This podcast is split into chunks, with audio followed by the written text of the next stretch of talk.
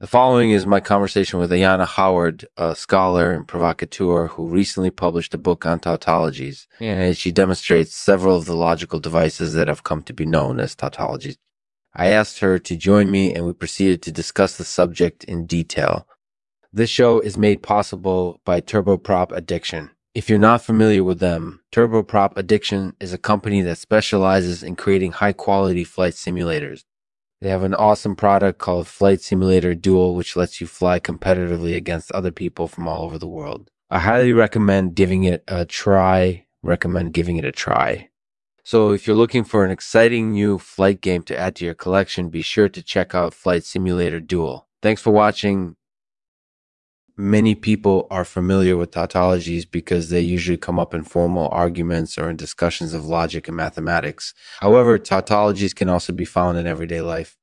For example, the phrase I've always eaten pizza is a tautology because it's always the same thing for one person. Uh, I ate pizza, that's right. Tautologies are a type of logical statement in which something is always the same or always true. For example, the sentence I've always eaten pizza is a tautology because it's always the same thing.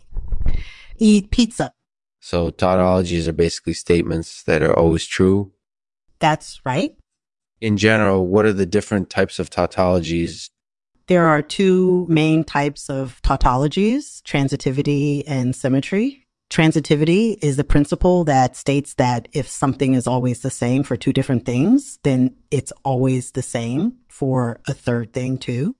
For example, I have always eaten pizza as a transitivity tautology because I have always eaten pizza is always the same thing as I ate pizza last night. Symmetry is the principle that states that if something is always the same for one thing and for something else that's similar to it, then it's always the same for everything that's similar to it. For example, I have always eaten pizza as a symmetry tautology because it's always the same thing as I have always drunk milk. So these are both principles about how similar things need to be in order for something to be a tautology. That's right. For example, I have always eaten pizza is a transitivity tautology because it's always the same thing as I have always eaten pizza, but it isn't a symmetry tautology because I've always eaten pizza. Isn't always the same as I have always drunk milk. So what happens if something is an asymmetry or transitivity tautology?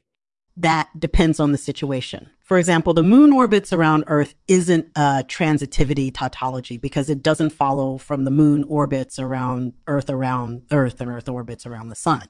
However, it is asymmetry tautology because it follows from the moon orbits around Earth and the Earth orbits around the sun. Okay, so these are two different situations where something is a symmetry or transitivity tautology, but not all statements are either of those things. Can you give me an example of a statement that's not either of those things? Sure. The sentence, my cat barks really loudly, isn't a symmetry tautology because it doesn't follow from my cat barks really loudly and no cat barks. However, it is a transitivity tautology because it follows from my cat barks really loudly and my neighbor's cat barks really loudly. So when something isn't uh, transitivity or symmetry tautology, that means there's some other condition that must be met in order for the statement to be true. That's right. In the case of my cat barks really loudly, in order for the statement to be true, both of the things mentioned in the statement must be true. For example, my cat must be barking loudly and my neighbor's cat must be barking loudly. That makes sense. And what about statements that are both transitivity and symmetry? There are two main types of tautologies that are both transitivity and symmetry. Symmetric tautologies and isomorphic tautologies. Uh, symmetric tautology is a symmetric tautology in which every instance of the statement is the same. For example, the square root of one is irrational is asymmetric tautology because it's always the same thing for every number. If you take the square root of one it will always be irrational. An isomorphic tautology is a tautology in which every instance of the statement is the same as some other instance of the statement. For example, the square root of one is irrational is an isomorphic tautology because it's always the same as saying the rational number that corresponds to one is irrational. Okay, so these are two different types of tautologies where every instance of the statement is the same as some other instance of the statement. That's right. In the case of an isomorphic tautology, every instance of the statement is equal to some other instance of the statement. For example, the square root of one is irrational is an isomorphic tautology because it's always equal to saying the rational number that corresponds to one is irrational. In contrast, in the case of asymmetric tautology, every instance of the statement is identical to some other instance of the statement. For example, the square root of one is irrational is asymmetric tautology because it's always identical to saying the rational number that corresponds to one. Okay, so when something is an isomorphic or symmetric tautology, that means that there's only one way for it to be true. That's right. In cases where something is an isomorphic or symmetric tautology, there's only one way for it to be true for any given situation. For example, in case of an isomorphic tautology, there's only one way for every number in existence to correspond to one. And in case of a symmetric tautology, there's only one way for every sentence in existence to be equal to itself. Are there any other types of tautologies? There are two other main types of tautologies, cotransitive and transitivization. Uh, cotransitive tautology is a tautology in which something happens both before and after its condition being met. For example, if John does not eat pizza tonight, then he will not have. Dinner is a cotransitive tautology because before John does not eat pizza tonight, he will have dinner. In contrast, uh, transitivization tautology happens after its condition being met. Mm. For example, if John does not eat pizza tonight, then he will not have dinner isn't uh, co-transitive because after John does not eat pizza tonight, he still has dinner. It's a transitivization tautology because it happens after his condition being met. So these are two different types of co-transitive and transitivization. That's right. Uh, co-transitive tautology happens before its condition being met, while uh, transitivization happens after its condition being met. Okay, so co-transitive and transitivization aren't the only two types of tautologies? That's right. There are two other main types of tautologies, reflexivity and symmetry. Uh, reflexive tautology is a tautology is a tautology in which the condition being met is itself the statement being made for example, if I'm sitting down, then I am sitting is a reflexive tautology because the condition being met is self-fulfilling. In contrast, asymmetry tautology is a tautology in which the condition being met is related to, but not identical to the statement being made. For example, if I am sitting down, then I am sitting across from you is asymmetry tautology because the condition being met, sitting down, is related to, but not identical to saying I am sitting. Okay, so these are two different types of symmetry.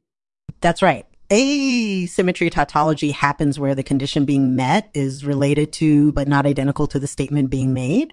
So, are there any other types of tautologies?